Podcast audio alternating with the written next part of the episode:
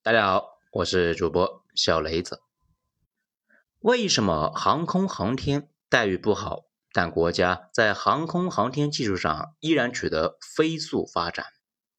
文章来自于微信公众号“九编”，作者二号头目。我自己呢，以前跟航天院有不解之缘，不少老同学呢在那里边。说这个事之前啊，还专门问了以前的老同学和从那里面出来创业的小伙伴，尽量保持客观。这也是我的一点思考。我自己呢，不可能看到全貌，大家有想法可以在评论区补充一下。首先说啊，航天院的工资确实不高，尤其是里边的人呢，主要啊是从我国靠前的学校招的，他们又不会跟电子厂的场地来相比。只会跟自己的同学相比，而且啊是跟收入高的比，人之常情嘛。航天系统出来的人呢，大部分都是比较要强的那部分，大部分人不那么随遇而安。尤其刚毕业那会的工资一比啊，那不就崩溃了吗？在很长一段时间里面，航天院的人跟他们去大厂的同学相比啊，收入差距大概是差两倍以上。也就是说，你一万，外边呢可能两万以上。你全年五十万，给你一个量级的在外面都冲到一百多万了。这也是为什么很多小伙伴看网络上的评论啊，感觉很魔幻。这明明感觉收入挺可以的呀，为什么网络上都在说收入低，并且啊，经常听说离职的事情？主要是互联网和金融这两个大行业呢强势崛起，把大家呀这个预期拉得太高。此外，房子也是个大麻烦。一年赚二三十万，这让谁说啊？那都是个好收入啊。但是，一跟房子相比，立刻就矮了大半截呀，谁都抬不起头。航天系统以前呢是分房子的，这几年也分，不过啊，排队那排的是遥遥无期啊。这种背景之下，很多人是不满意的，不满意就要跳槽。所以在各个大厂里面，前航天院的员工有很多。航天院的人跳槽去互联网或者是别的行业，往往啊得在毕业一两年之内。如果编程能力强，去互联网公司呢没啥难度。但是如果已经在体制内待了四五年，再就呢很难跳出去了。不过这些年国家放开了商业航天，也就是一部分航天业务变成了私企，政府变成了采购人，让这些企业竞争。这些公司呢，工资往往也比体制内赚得多，所以这几年听说不少工程师呢就跳槽，一般呢都是跳到这种企业里边去了，甚至还有大牛带队跳槽的事情。关于跳槽，还进化出一个策略来，比如两口子都是航天院的，女的留下，男的出去，这样呢好处多多啊，家里有一根稳定的柱子，另外一根呢去赚钱，可攻可守。所以很多部门女性特别多，女性有女性明显的好处，最起码的一点，细心和责任心平均值呢比男性要平均值要高一些。所以航天院的结构其实非常稳。这冒死说一句啊，女性在冒险放权方面这个均值呢应该是低于男性的。放权这个事情很重要，领导不放权，最后往往是自己啥都管。烦扰下边的人微操，那最后啥都管不好。我这几年观察呢，女性领导比较少啊，不完全是职场歧视啊，确实啊也有职场歧视，主要呢是女性倾向于管得太细。这要是当小领导呢，那还好，稍微往上一点就不行了。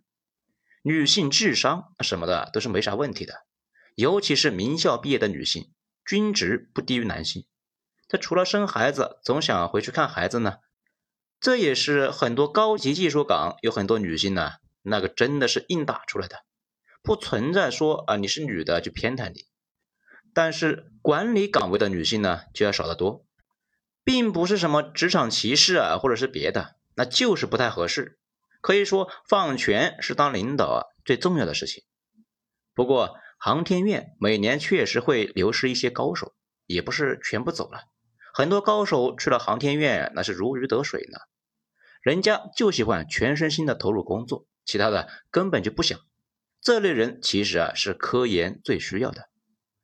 所以说时间长了，最后形成一个少数天才带着一大堆的高学历、责任心强、脑子好的团队。咱们不说呢，这个团队是不是最牛逼的？反正啊，这种团队完虐其他大部分的团队，而且能力强的人在航天体系里边一般混得不太差。毕竟各级领导都饱受业绩压力的折磨，碰到顶级高手没有不提拔的道理啊。反正提拔了他也是给自己干活，并不冲突。航天院的大神呢，那也是真的大神呢。这些技术骨干收入非常高，可能呢大家没想到，而且啊有地位。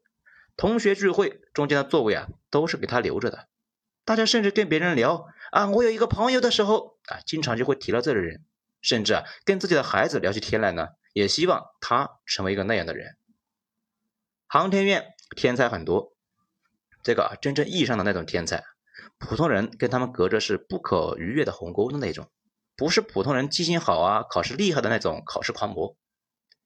这些人呢，如果去大厂，工资能够翻好几倍，但是啊，他们依旧是愿意在院里面待着。一方面是体制对这种人呢也很好，另外一方面。就是地位和使命感本身也是激励，这个是外面给不了的。这还有一部分啊，老航天，他父母呢就是干这一行的，他从小每次说出我爸妈就是造火箭的啊，就感觉周围人的眼光那都变了。那他继续去做这个呢，也就没啥奇怪的了。我认识的一个哥们呢，从航天院下海啊发了财，而且呢是大财，他老婆继续在航天院里面待着。这按理说不划算呢，但是就是为了给孩子树立正确的价值观，而且也希望能够留在航天院的群里面。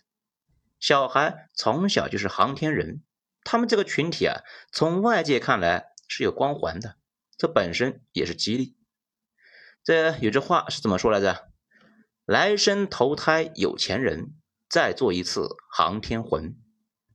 那此外呢，国家整体还是很想给这些人啊好的待遇的。从建国到现在，几乎每年都聊这个事情，也尽力的在改善。一直以来，他们绝对是比体制内其他的人强得多的。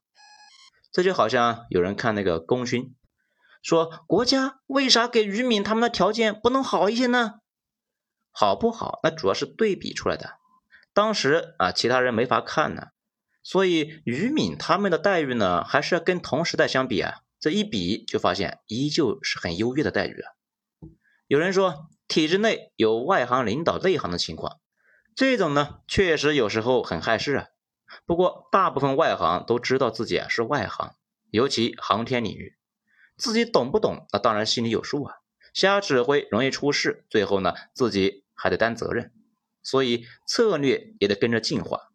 这具体的玩法呢，那就是这些外行到了第一个岗位呢，第一件事就是找到团队里面最懂的人，让他来管技术，自己呢管人事、风险、经费这些，天天找这个懂的人问进展，那就行了呀。毕竟外行要升职，这几乎是唯一的路径。外行瞎掺和，最后呢出了问题的行业啊，往往是那种每个人都觉得自己啊能行的行业，而且风险。不太大的行业，觉得自己呢能行，就会轻视专业人员。我有个同学在气象部门，说领导啊是个纯外行，那啥也不懂，也不掺和，甚至也听不懂他们在聊啥，也不听，只关心结果。大家呢反而很轻松，他们反倒是讨厌那种啥事都要掺和下的科班上去的技术性的领导。再补充一句啊。有人说，为什么体制内我勤勤恳恳，最后成为了老黄牛呢？他们却能升上去呢？次要原因是领导风格问题，主要原因呢是你的那个工作有没有难度？难度太高的话，领导呢那啥也看不懂，那都得指望你嘛，那自然就会惯着你，对你的激励可不就上来了吗？如果你那个职位本身难度不大，只是呢比较繁琐。那可能呢，领导确实不太觉得啊有啥必要给你额外的激励，对你呢什么态度啊，可能就比较随机了。此外，关于航天业的一个民营化，很多小伙伴都说中国不可能像美国那样搞，其实恰好相反。从二零一四年开始，我国呢也在搞这个事情，大家去搜一下就能够看到，二零一四年就有一个关于创新重点领域投融资机制，鼓励社会投资的指导意见，就已经呢把一部分的航天业务向民营转移了。这也是全世界的趋势，把企业家引入航天领域里面来。具体专业的东西呢，咱们也不太懂。不过大家看一看马斯克就能够看出点端倪啊。这个人现在作为首富，争议呢非常大，同时顶着一堆的帽子啊，钢铁侠、梦想家、吹牛逼的、骗子等等等等。不过不得不承认的是，他确实是搞定了 NASA 在很长时间里面都没搞定的事情。SpaceX 呢本身就是个奇迹，发展太快了。究其原因，他作为企业家和 NASA 官僚们呢那是完全不一样的。官僚本身那是本能的求稳啊，因为全世界官僚的考核机制差不多，守好自己的一亩三分地，千万呢不能出问题。所以官僚们对应的策略呢，那都是首先求稳啊，不求有功，但求无过，然后再想一想啊怎么搞点突破。这也是为什么美国要把拉萨的一部分业务啊外包出去。他们也知道需要两条腿走路啊。企业家那也是另外一回事。他们最关键的策略呢，就是不走寻常路，那得去冒险，得用优先资源拼命突围。资源不足的情况下，有时候甚至呢不择手段啊，比如先撒谎骗了钱之后啊，再去把事情给搞定。这个能力在马斯克那里那就非常明显。所以大家都在骂这个人，却又有无数的人呢在赞美他。此外呢，他不是一直说要去火星吗？现在正在研究啊可回收的火箭的 SpaceX，造电动汽车的特斯拉，和利用太阳能发电的 Solar City。SpaceX 呢就负责送人去火星，Solar City 呢就负责将太阳能转化为电能，而特斯拉承担着在火星出行和运输能力。到现在为止，这几项做的都还不错，尤其是电动车。咱们前段时间啊看了很多相关的研报，一个公认的事实，那就是关于新能源，之前呢业界普遍是看好那种氢能源那种方案。日本人早期的判断没啥问题，后来被特斯拉给搅了局。到现在为止，搞电动车基本呢就成为了共识，几大车的企业呢都在转向。氢能源方案反倒是成为了备用方案，而 SpaceX 呢，这个员工的收入比 NASA 要高得多。这打一开始呢，就大量的从 NASA 招人，不仅呢从 NASA 招，我国和印度啊，也是 SpaceX 的重要的人才提供地啊。更关键的是，美国人这种玩法，那还有一个明显的作用，就类似于吸星大法。比如马斯克的公司呢，股价涨得那么高，想想就知道啊。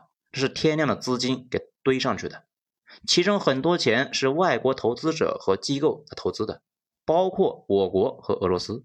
也就是呢，美国航天事业的一部分的研究经费是我国机构和个人提供的。这要是搁在以前呢，简直是匪夷所思啊！现在大家也觉得稀松平常。我国从二零一七年开始呢，也在走这条路，也开始商业化航天公司，后续啊也上市。到那个时候，就可以吸收老百姓的闲钱来搞航天，到时候也能够让老百姓分享到发展的红利，甚至呢，可以像某咖啡公司似的去割美国人的韭菜。二零一七年，有不少大牛带队呢离职了商业航天公司之后啊，为了防范流失，航天院的工资整体上升了一大波。这样呢，也有一个好处，愿意走的走了，留下来的涨工资之后，那干得更舒服了。再加上我们上面说的，航天业在国人心中本身就是有一个光环的行业，所以这几年啊，整体势头好了很多。在最后呢，还是需要说一句啊，我国航天领域和美国依旧是有一定的距离，主要那也是研究时长和投入的经费没法比呀。美国登月那会儿呢，我国还在闹大革命呢，所以这些年进步已经非常可观了。只是还需要更多的时间。从投资经费表就可以看出，美国一个国家占到全世界将近一半，中国呢也很多啊，百分之三十。由于美国那边的经费充足啊，还可以通过股市融资，所以科研人员的收入也高得多，导致全世界的人才向他们那里聚集。中国还好点，最惨的那是俄罗斯啊，不仅在输出油气，还在输出美女和人才，基本上所有可以变现的资源都在输出，很难翻身呢。讲到这里呢，咱们是很感慨的。曾经我们也是有异常艰苦的时候，那个时候啊，还是有太多的人本来可以通过奔往西方获得远超国内的待遇和收入。这个呢，咱们在十八万买一次偷渡机会，华人海外移民的往事这里面有讲到。甚至啊，直到九十年代，一个普通的体力劳动者，西方动不动就是我们十几倍的收入。那些做火箭的顶级人才能够冲到几十倍国内的收入，可他们呢还是坚定的留在国内继续耕耘、继续奉献。比如上面我们说的，航天院以前有句话：“跟着中山干，都是穷光蛋，就是穷光蛋也要拼命干。”这里边的中山呢，就是我国红旗七号导弹的总设计师。这已经呢找不到合适的语言来赞美这些人了。他们真的是我们的民族的脊梁啊！好，本章咱们就说这些，精彩下章接着继续。我是主播小雷子，谢谢收听。